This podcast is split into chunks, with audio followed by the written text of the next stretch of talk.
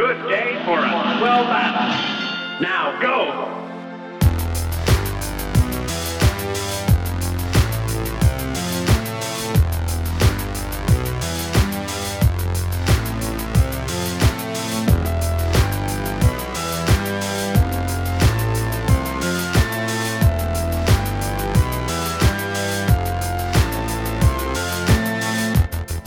Aí, pessoal, tudo certo? Eu sou o Guilherme Pereira e sejam bem-vindos ao 50 episódio do InPixel Podcast, o seu resumão semanal das principais notícias do mundo dos games. Isso mesmo, 50 episódios. É muita coisa. Eu não imaginava que eu ia conseguir fazer tanto. não, não imaginava mesmo, é muita coisa mesmo. Então, é, agradeço muito todo mundo que acompanha aí, que vem acompanhando desde o início, pessoal que chegou mais recentemente, é, são 50 episódios, no caso do InPixel mesmo, que é semanal, porque teve outros episódios aí nesse tempo, né? Outros quadros que eu faço aqui também, que já deu um, quase 70 episódios, então é muita coisa. Eu não imaginava, né, que eu ia conseguir produzir tanto assim. Muito obrigado a todo mundo que vem acompanhando aí. Para mim é muito importante estar chegando nessa meta e que venha mais 50 episódios, né? Que a gente chegue aí no centésimo logo logo. E nesse episódio aqui a gente tem um resumo de notícias do dia 29 de maio a 4 de junho, uma semana que foi mais tranquila comparada com a anterior, mas os estúdios, publishers, portais de notícias aí já estão se preparando para a E3 2021, que rola do dia 12 a 15 de junho. Então, esse mês aqui promete bastante novidades, né? Promete ser um mês bem agitado. Antes da gente ir para o episódio, só deixando aqui alguns recadinhos, né? No dia 2, na última terça-feira, teve a volta do Pixel por Pixel e dessa vez com um episódio especial de um ano do InPixel, né? Que no caso era para ter saído lá no um ano mesmo, né? No dia 16. Só que aí, por problemas de saúde mesmo, que no caso o convidado é, acabou pegando o tal, aquele inominável Covid, e aí não pôde participar no, no dia, né? Coitado do Otávio. No caso, gravei com o Otávio Rodrigues, que para o pessoal que é mais atento aí, talvez lembre do nome, porque o Otávio sempre colocava ali na descrição os créditos da edição, né? Porque o Otávio, ele fazia a edição do InPixel uma época aí, fez ótimas edições no Pixel por Pixel quando ele editava ainda, e ele é um cara extremamente importante, né, para a criação do InPixel, e aí por isso que eu gravei com ele, né? Foi um episódio bem legal, tá, de gravar, foi bacana o nosso papo ali. Recomendo vocês darem uma ouvida, um episódio é, não tão longo, um episódio de uma hora ali, bem tranquilo de ouvir, com um papo bacana, falando, né, sobre esse primeiro ano do InPixel aí, a nossa visão também de como foi essa construção do InPixel até o momento, né? Então, recomendo, se não tiverem ouvido ainda o Pixel por Pixel, especial de um ano, recomendo darem uma ouvida lá, porque tá muito bom, tá muito legal o episódio. E o InPixel faz parte do Podcasters Unidos, que é uma iniciativa que apoia pequenos podcasts, a galera que tá começando, podcasts mais conhecidos aí, vale a pena dar uma conferida lá no Instagram, arroba Unidos. Lá vocês podem encontrar um catálogo, né, de vários podcasts, não só de games, mas também de outros assuntos, história, entrevistas, cultura pop no geral, música, um monte de tema diferente. Recomendo vocês darem uma passadinha lá no Instagram. E dá para ouvir o InPixel através do Spotify, Podcast Addict, Deezer, Apple e Google Podcasts, Castbox, Pocket Casts, Amazon Music, Radio Public, Breaker, Anchor, Casthood e Overcast. Eu peço que tu siga nas suas plataformas favoritas ou na tua plataforma favorita, que isso me ajuda muito. Faz com que o podcast seja ranqueado nas plataformas e dessa forma chegando para outras pessoas. Então me ajuda muito. E essa foi a introdução do episódio. Vamos lá para as notícias, começando então com os lançamentos e as novidades da última semana.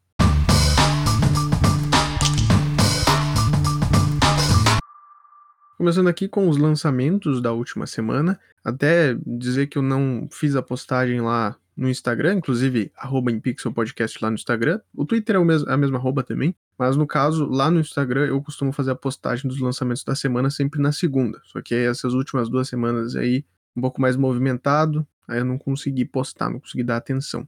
Mas acho que semana que vem eu já volto às postagens normais ali do, dos lançamentos. Mas essa daqui é a listagem. Começando ali no último dia do mês, né, no dia 31, no caso 31 de maio, né. O primeiro game foi o Necromunda Hired Gun, é um novo jogo da série Necromunda, que é um spin-off da série Warhammer. Esse é um game de FPS, onde a gente controla um caçador de recompensas. E é um jogo muito rápido, lembra bastante o Doom no estilo de gameplay, né? Aquele estilo FPS bem frenético. E ele tem toda aquela vibe do Warhammer, porque é no universo de Warhammer, né? Então ele é futurista e tal. O personagem principal ele é todo meio robótico ali, meio biônico. e ele tem um cachorro meio robô também. O estilo do jogo parece ser bem interessante. E ele está disponível para PC, PlayStation 4, PlayStation 5, Xbox One e Xbox Series. E ele foi desenvolvido pela Stream On Studio e foi distribuído pela Focus Home Interactive. No dia 1 de junho, a gente teve dois lançamentos. O primeiro foi o Operation Tango, um game desenvolvido e distribuído pela Clever Place. É um jogo cooperativo de espionagem onde um jogador controla o agente e o outro controla o hacker. Então, cada um tá vendo uma visão diferente da situação, né, do level, digamos assim. Um tá em missão, né, praticamente ali é, resolvendo as situações, enquanto o hacker está ajudando, mexendo nos computadores, mexendo em acessos e coisas do tipo. Parece um jogo bem interessante, bem divertido também, né, de se jogar com um amigo. E ele está disponível para PC, PlayStation 4, PlayStation 5, Xbox One e Xbox Series. Outro jogo do dia 1 foi o Virtua Fighter V Ultimate Showdown, que é um remaster do Virtua Fighter V lá de 2006. O game de luta da SEGA chegou apenas no PlayStation 4. No dia 5 a gente teve o último lançamento de destaque da semana, né, que foi o Mighty Goose. Esse é um game de run and gun no estilo do Metal Slug. É bem no estilo, é bem inspirado mesmo na série Metal Slug. E a diferença é que aqui no jogo a gente controla um ganso. Sim, um ganso. com uma armadura robótica e com muitos armamentos pesados e tal, né? Uma loucura. No game a gente luta contra a tirania do Void King, que é o conquistador de planetas aí intergaláctico. É um game desenvolvido pela Blast Mode e MP2 Games e está disponível para PC, PlayStation 4 e Xbox One. E a gente teve um relançamento no dia 1 que foi o Ghost and Goblins Resurrection, que é o remaster do clássico, né, Ghosts and Goblins. Só que na época ele tinha chegado apenas para o Switch, na época ele lançou lá em março, se eu não me engano, e agora ele chegou para PC, PlayStation 4 e Xbox One. E nessa última semana aí a gente teve dois adiamentos, né? Só que no caso eu só vou comentar um agora, porque o outro, que tá na capa aí, tá no título, vocês sabem qual que é, mas se o pessoal não reparou, vou deixar aí como segredo. porque é, eu vou comentar sobre esse outro adiamento né, na parte de destaques né, do episódio. Então, por enquanto, eu vou falar de um, que é o The King of Fighters 15, que foi adiado para 2022. Ele chegaria esse ano, mas em um comunicado oficial da própria SNK e do Yasuyuki Oda, que é o produtor do jogo, o adiamento aconteceu porque o aumento de casos de Covid no Japão acabaram interferindo no desenvolvimento. E é uma pena que tenha sido adiado, porque o The King of Fighters, ainda que eu não falasse tanto sobre o game na, nos, nos últimos meses aí, praticamente todo mês tinha a revelação de um novo personagem que tá no game, né? Toda semana aí tinha alguma coisa sobre o The King of Fighters, então era esperado que o jogo lançasse agora esse ano, mas infelizmente só vai ser lançado em 2022. E esses foram os lançamentos, relançamentos e também os adiamentos. No caso, um dos adiamentos, né? O outro eu vou comentar mais pra frente no episódio. Então agora a gente vai para as novidades. Começando aqui falando sobre um novo estúdio aí que é da Dark Horse, a Dark Horse Comics, né, que anunciou uma divisão focada em jogos e também entretenimento digital.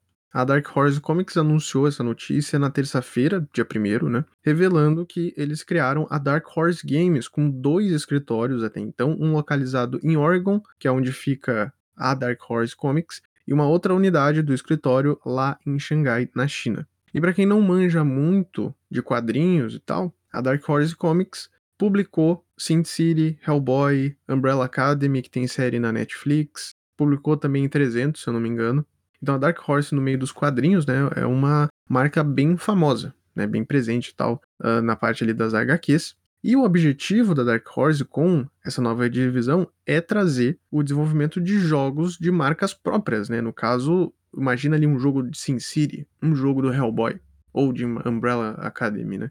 Então o objetivo deles é esse, né? Então o que foi falado até agora, por exemplo, o gerente geral da Dark Horse Games, o Johnny Lee, ele comentou para a revista Games Beat que eles estão em negociações com alguns estúdios, grandes estúdios aí, para trabalharem em games first party, né, que seriam que seriam jogos da própria marca, né? Só que a gente ainda não tem muitos detalhes sobre o que, que a gente pode esperar disso daí. Eu, né, espero algum jogo ali do Sin City ou do Hellboy que seria incrível. Assim, principalmente do Hellboy, eu acho que um jogo do Hellboy hoje em dia também seria muito bom. Nossa, seria incrível. Saindo dessa notícia sobre um estúdio, a gente vai para uma outra notícia sobre estúdios, no caso sobre pessoas importantes aí da indústria. E essa notícia aqui é bem ruim para os fãs de Resident Evil, porque o produtor da série, o Peter Fabiano, acabou deixando a Capcom depois de 13 anos. Ele vai estar tá saindo da Capcom para ir para Band, que é a desenvolvedora de Destiny, né? E ele vai ser gerente de produção lá. A Band, que no caso é a criadora da série Halo, né? E pelo que dá para entender, ele só saiu da Capcom por causa disso, né? E não porque ele foi é, demitido por alguma razão. Ele praticamente pediu a saída da Capcom porque ele já tinha conseguido uma outra oportunidade lá na Band, né? Ele deixou, inclusive, uma mensagem no Twitter dele, né? Comentando a saída, que ele agradece bastante por todos esses anos aí, que é muito difícil dar essa notícia também, né? Porque foram 13 anos dentro da, da empresa, né? É muito tempo. Mas ele sai da Capcom aí, né? Deixando um grande legado e também, né? Produzindo aí o o Resident Evil Village, que fez bastante sucesso aí, foi lançado mais recentemente. Bom, na minha visão, acho que a Capcom sai perdendo aí e a Band sai ganhando muito nessa história, né? Porque é um cara aí bem importante para a indústria. E saindo de uma notícia de um cara saindo de uma empresa, a próxima notícia também é sobre isso, que no caso foi a saída do Yuji Naka da Square Enix. Para o pessoal que não conhece tanto, o Yuji Naka é apenas um dos cofundadores, né, dos co-criadores, no caso, de Sonic. Apenas. Só isso.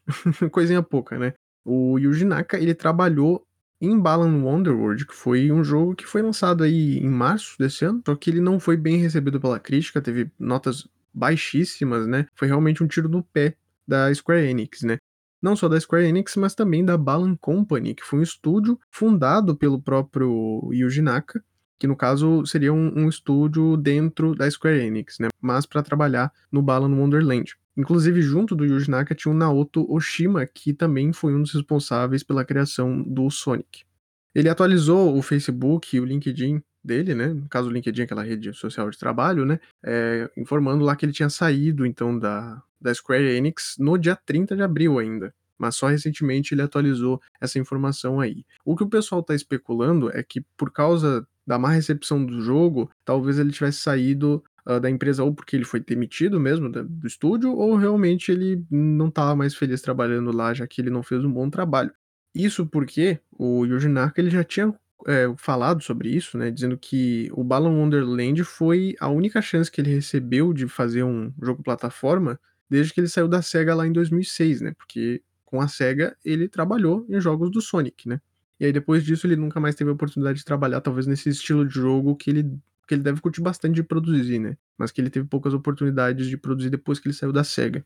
Então tem duas opções nessa história aí, né? Ou ele realmente saiu porque demitiram ele, né? Depois desse fracasso aí do lançamento, ou realmente ele percebeu que né, fracassou, talvez, né? Uma situação meio ruim assim, né? Mas ele talvez ele tenha se sentido mal nessa situação e pediu para sair da empresa, né? E o Balan Wonderland ele tinha tudo para ser um grande jogo mesmo, mas realmente foi um grande tiro no pé, né? Foi uma aposta que deu errada pra caramba. Mais recentemente aí a gente teve o relançamento, né, do Shin Megami Tensei 3, no caso como remasterização, né?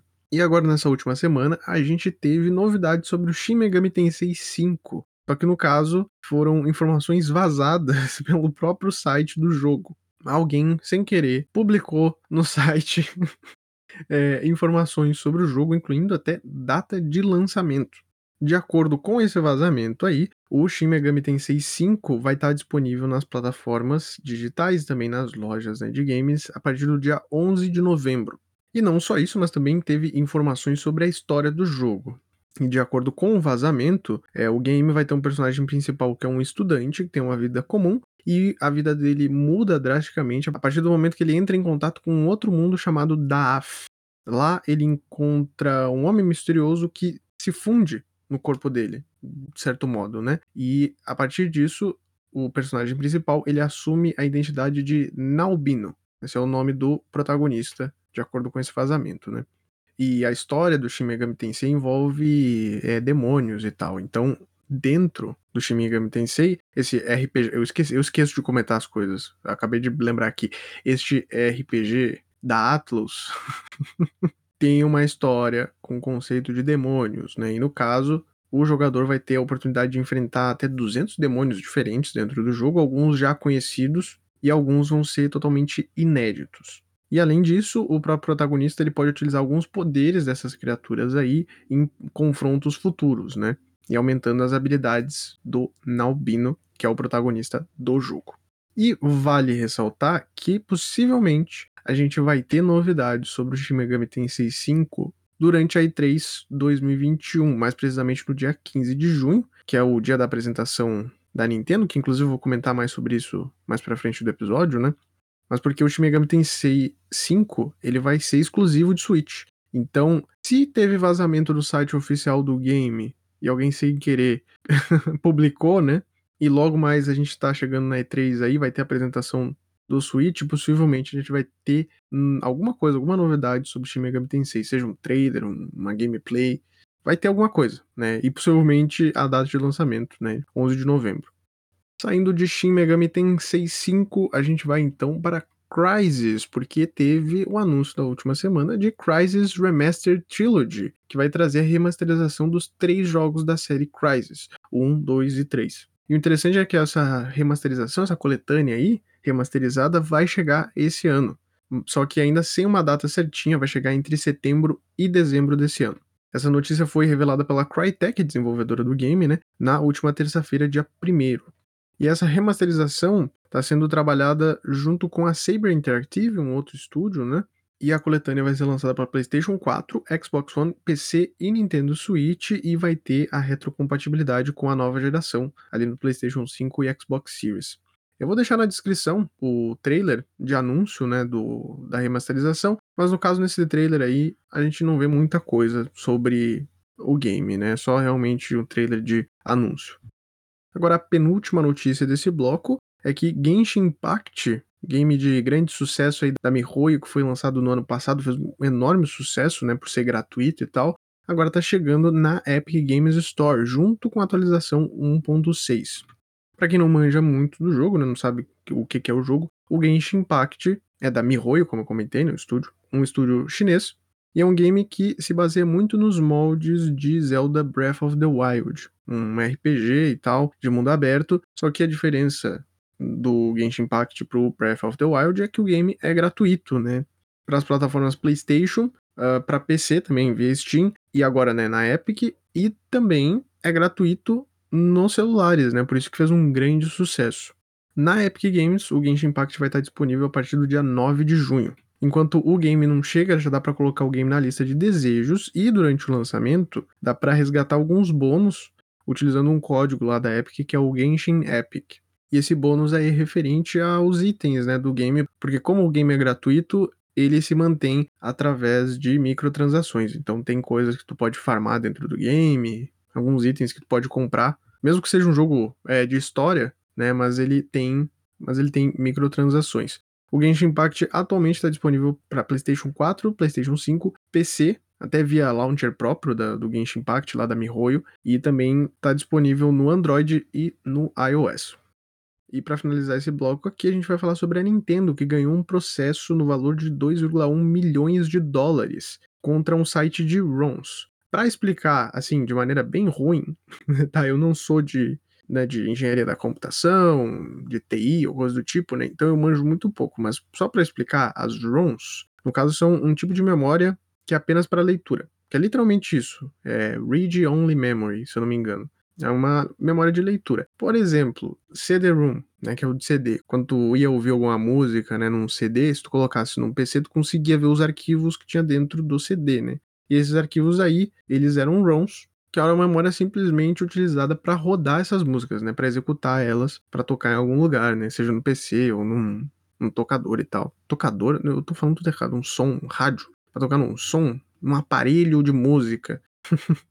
E no caso para games, né, por exemplo, emulador de PlayStation 1, de PlayStation 2, de consoles da Nintendo, nesse caso aqui, né, todos esses todos esses emuladores aí utilizam ROMs, que as próprias memórias mesmo do, dos jogos para serem executados, né, em hardwares, no caso, que seriam tipo as plataformas e tal. E aí no caso dos emuladores, né, nesses programas aí que emulam as plataformas, né? Por exemplo, o emulador de PlayStation 2. E atualmente, por causa da internet, tem muitos sites de ROMs aí, né? Que tu pode baixar o emulador lá de, de, de PlayStation 1, de Super Nintendo, de Nintendinho, e aí tu pode baixar todas as ROMs e jogar no teu computador mesmo, né? Tranquilamente ali. No caso, o site que acabou perdendo o processo contra a Nintendo foi o ROM Universe do Matthew Storman, o dono desse site aí. O Matthew Storman, ele se defendeu sozinho, ele não trouxe um advogado para se defender nessa situação aí, né? E, no caso, foi violação de direitos autorais, né, que a Nintendo ganhou. Esse processo iniciou lá em 2019, só que na época o Storman, ainda se defendendo sozinho, né, ele negou as acusações, ele disse que não tinha nada a ver com a distribuição das ROMs aí, mas a Nintendo conseguiu comprovar, refutou ele, né, dizendo que não, a gente sabe que tu fez os, os uploads aí, e que inclusive tu cobra assinaturas premium para os usuários, que aí foi o erro dele, que ele cobrava, ele vendia as ROMs, se ele simplesmente tivesse um site, que nem um monte de gente tem aí, não teria problema. O problema foi isso, ele criou uma assinatura para vender jogo para as pessoas, né? No caso não vender, né? Tipo, a pessoa assinava e tinha acesso às ROMs, mas é, mas foi aqui que ele errou. Foi aqui que ele errou. E nesse caso aqui, ainda que a Nintendo seja muito chata com os direitos autorais e, e também nessa situação aqui eles estão completamente certos em processar o cara, porque estava realmente ganhando dinheiro em cima das ROMs, né? Diretamente com as ROMs. Se fosse aqueles sites que os caras só ganham dinheiro através das publicidades, né, por causa dos acessos, não teria tanto problema, porque se for catar site aí de ROM, dá para encontrar um monte que tem ROM de jogos dos consoles da Nintendo, né? Independente de qual que seja. São os mais antigos ou os mais recentes aí. Dá para encontrar um monte de site de ROM. Mas aqui ele fez essa. Foi juvenil. Ele foi juvenil, né? Nessa situação aqui, né? Inclusive, falando sobre pirataria e ROMs, eu recomendo vocês ouvirem o quinto Pixel por Pixel, que o tema foi pirataria. Né? Eu tive alguns convidados ali onde a gente discutiu sobre a pirataria em geral, o que, a gente achava, né? E até a gente falou sobre essa questão aí da ROM, se ela é considerada pirataria ou não, né? Então eu recomendo vocês darem uma ouvida aí, junto com o Pixel por Pixel especial de um ano. já, já fazendo o jabá aqui de novo. Bom, e voltando aqui ao caso, né? O Storman vai ter que pagar até então 2,1 milhões de dólares para Nintendo. O site da ROM Universe foi retirado do ar já, né? E eu acho que dependendo da situação, eu acho que ele até pode é, recorrer, né, para talvez ter mais tempo para manter o, o dinheiro, para juntar o dinheiro e pagar a Nintendo, porque é bastante dinheiro, né, bastante grana. Mas se ele recorrer, ele vai perder ainda, né? Foi isso para esse bloco. Agora a gente vai para os destaques da última semana.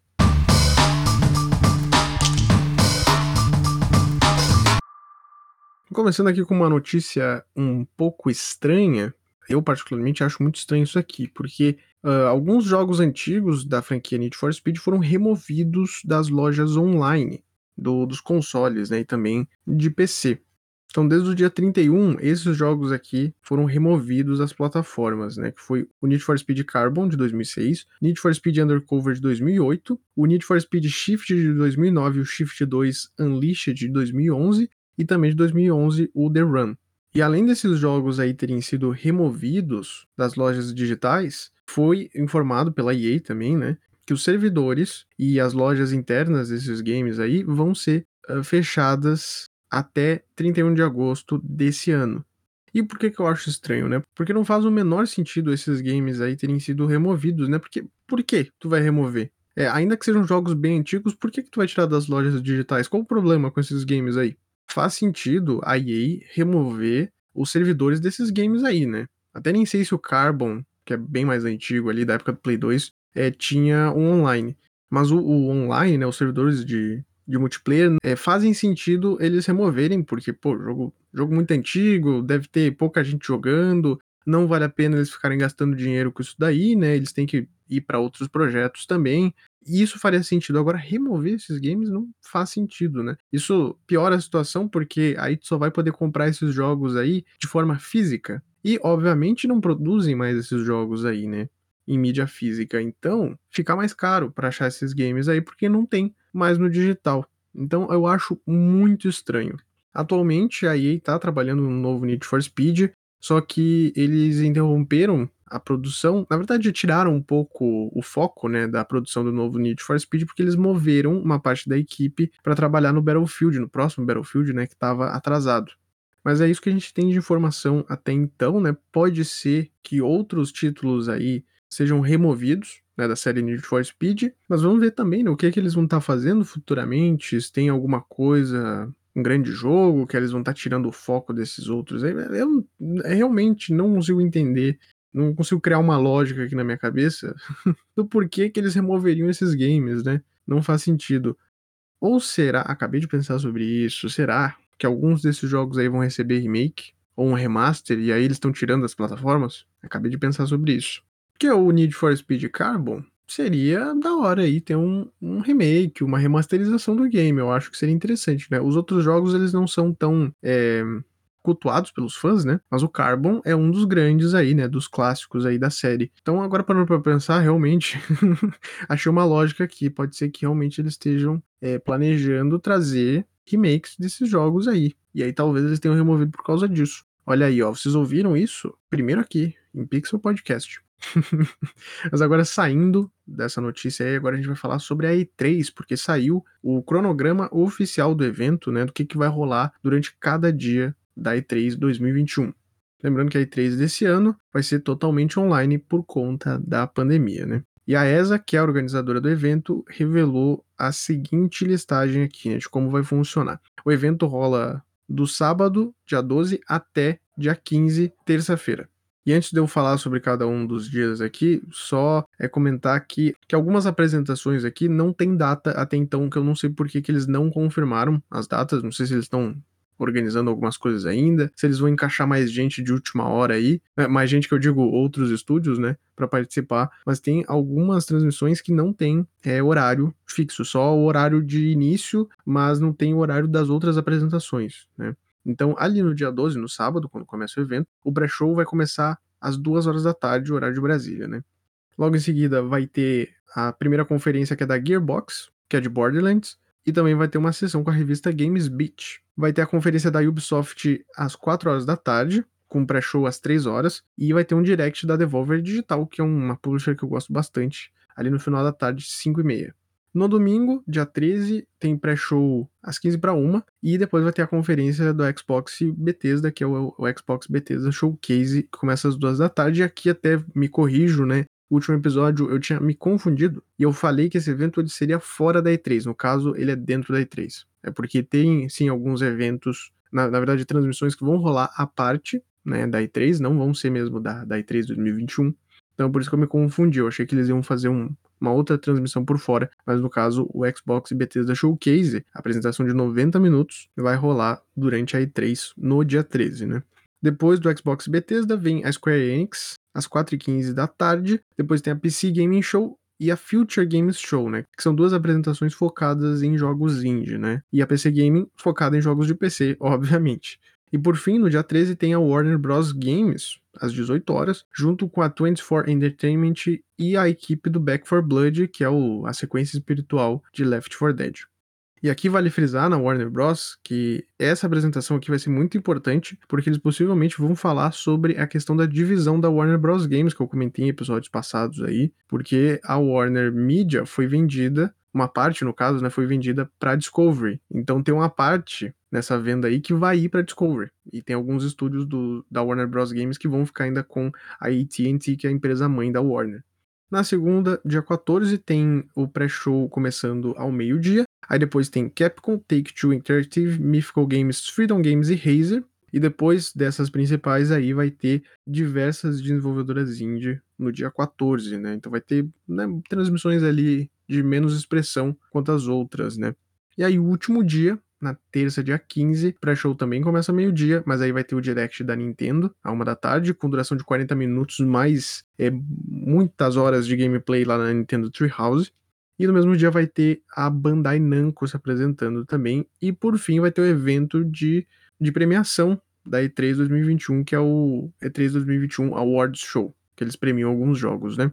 E aí, como eu comentei, vai ter alguns eventos rolando à parte, né? No, no mês ali, junto com a E3 praticamente. que é no caso a Summer Game Fest, que vai começar no dia 10 de junho, que é do Geoff Kingley, que é o, o organizador do The Game Awards, né? E o Summer Game Fest foi criado ano passado só para substituir, de certa forma, a E3 2021, mas esse ano ainda vai ter, só que aí vai rolar antes, né, do, da E3 2021. E eu aproveitando para falar isso daqui, que eu espero que vocês tenham anotado, né, as datas aí, principalmente da, dos estúdios e publishers que vocês querem ver mais, né, vai cair na prova, vai cair na prova, eu vou pedir, hein. Mas eu não sei exatamente como é que eu vou cobrir, de certo modo, né? A E3 2021, porque ano passado não rolou, então não tive a experiência. Então não sei exatamente como é que eu vou fazer. Porque o episódio 51, eu acho que eu não vou já falar sobre a E3, porque quando eu postar o episódio 51 vai estar tá na metade da E3 ainda, né? Não vai ter sido mostrado tudo, né? E além disso, eu não vou conseguir cobrir sozinho todos os, todas as transmissões, né? Impossível, né? Inviável para mim, ainda mais esse mês que começa trabalhos e provas aí da faculdade, então fica meio complicado para mim. Mas acredito eu que ou eu vou fazer uns unlockeds aí no meio da semana, ou um unlocked só, fazendo um resumão gigante assim sobre o que rolou, ou eu falo tudo sobre a E3 no episódio 52, né? Mas eu não vou conseguir focar em tudo, né? Eu vou focar principalmente na Ubisoft, no Xbox da Showcase, na Square Enix, vou focar na Warner, na Capcom possivelmente e na Nintendo. O que já é bastante coisa, né? Para mim cobrir sozinho também de falar sobre tudo, né? Possivelmente vai ficar um episódio bem grande. Mas eu vou ver exatamente como é que eu vou fazer isso daí, né, para falar sobre a E3, né? É um evento extremamente importante.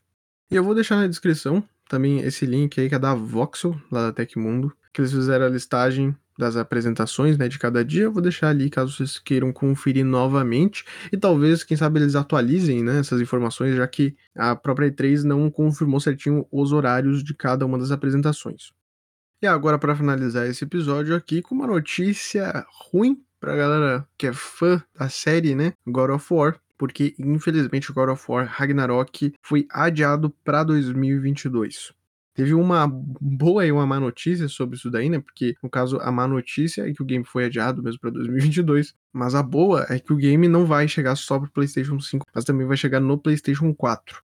A Sony revelou isso na quarta-feira, último dia 2, e eles comentaram o, o, que é óbvio, né? Eles precisam de mais tempo para produzir o jogo, né? No, no, caso, a Santa Mônica Studio. E eles não comentaram diretamente sobre isso, mas a gente sabe que foi por conta da pandemia, né? Atrasou o desenvolvimento com certeza, né? E sobre o God of War Ragnarok, que inclusive Ragnarok, pelo jeito, é um nome provisório até então, não sei exatamente se o jogo vai se chamar assim, né? Só para deixar claro aqui, porque eu li mais sobre isso daí, mas o Ragnarok é, talvez não seja o nome mesmo da sequência né, do God of War lá de 2018. Mas eu quero comentar sobre uh, um pouco mais sobre isso daqui, porque assim é muito feio.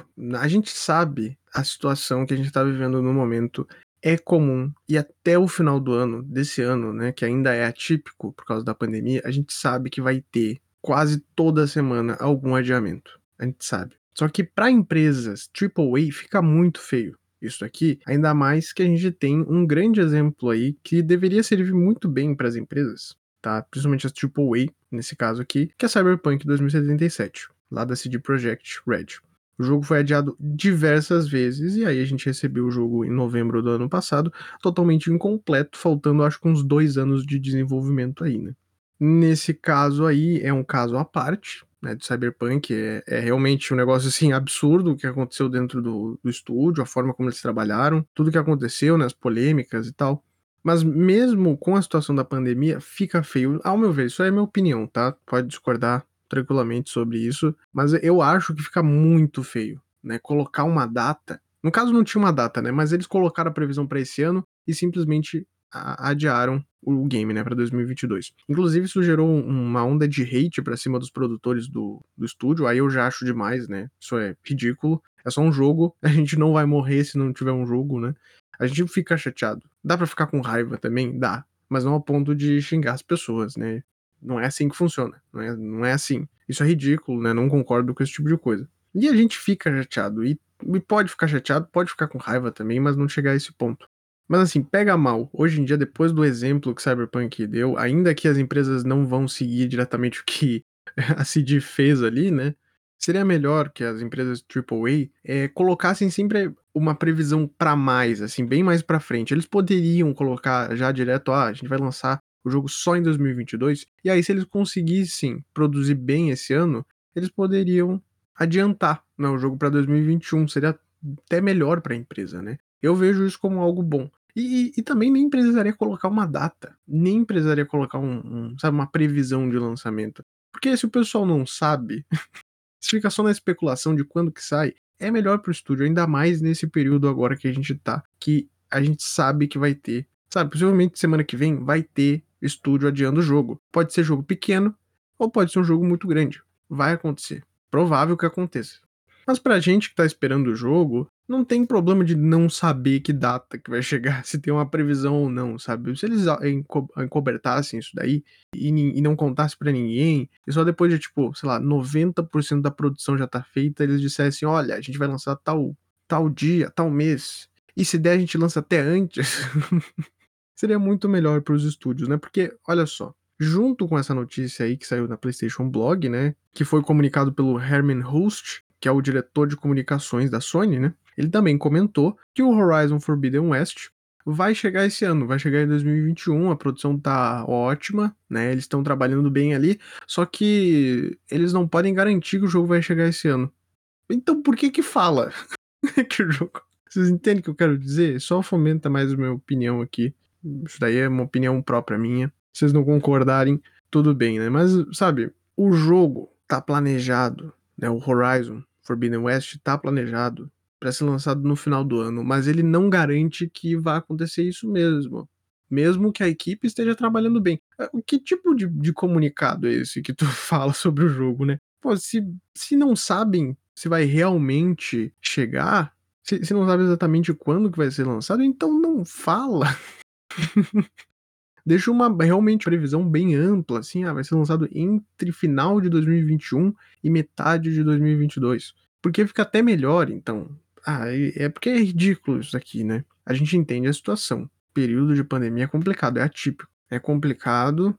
Às vezes eles não sabem se pode acontecer alguma coisa. No próximo mês é, dar algum surto novamente, dependendo de onde ficou o estúdio. No caso, a Santa Mônica é dos Estados Unidos, né? Que já tá bem vacinada lá, né? É, né, porque eles têm presidente e a gente não, então a gente tá fudido aqui. E vários outros países aí também estão com dificuldades, né? Até o próprio Japão, que é o Japão, também teve um aumento aí de casos de, de Covid novamente, né? Mas a gente entende a situação.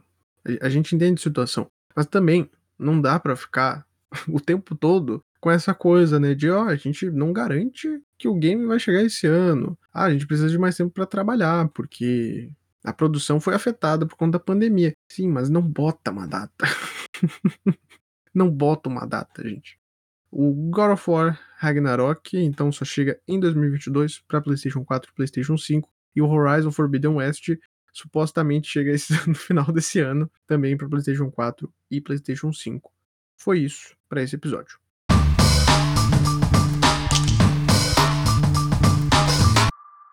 Então, gente, muito obrigado por ouvirem mais este episódio aqui. Agradeço muito aí. É, muito obrigado, né, para quem vem acompanhando aí. 50 episódios do InPixel já, sem contar com o piloto, porque o piloto não tem o mesmo formato, né? Só uma apresentação do podcast. Aí seria 51, mas, né, 50 mesmo do, dos episódios com notícias mesmo, né? Então, muito obrigado novamente aí para quem tá ouvindo. E se tu curtiu esse episódio aqui, compartilha nas redes sociais, no grupo do WhatsApp, no grupo do Discord, onde der para compartilhar, isso me ajuda muito mesmo.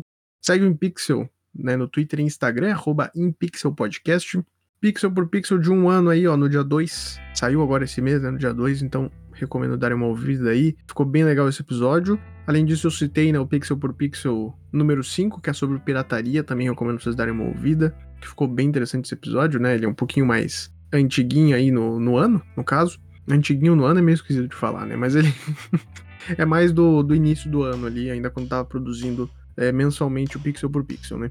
E não deixa de ouvir também os últimos episódios aí do In Pixel, né? O episódio 49, o episódio 48. Segue o Podcasters Unidos lá no Instagram, arroba Podcasters Unidos. E é isso, gente. Valeu, se cuidem e até o próximo episódio.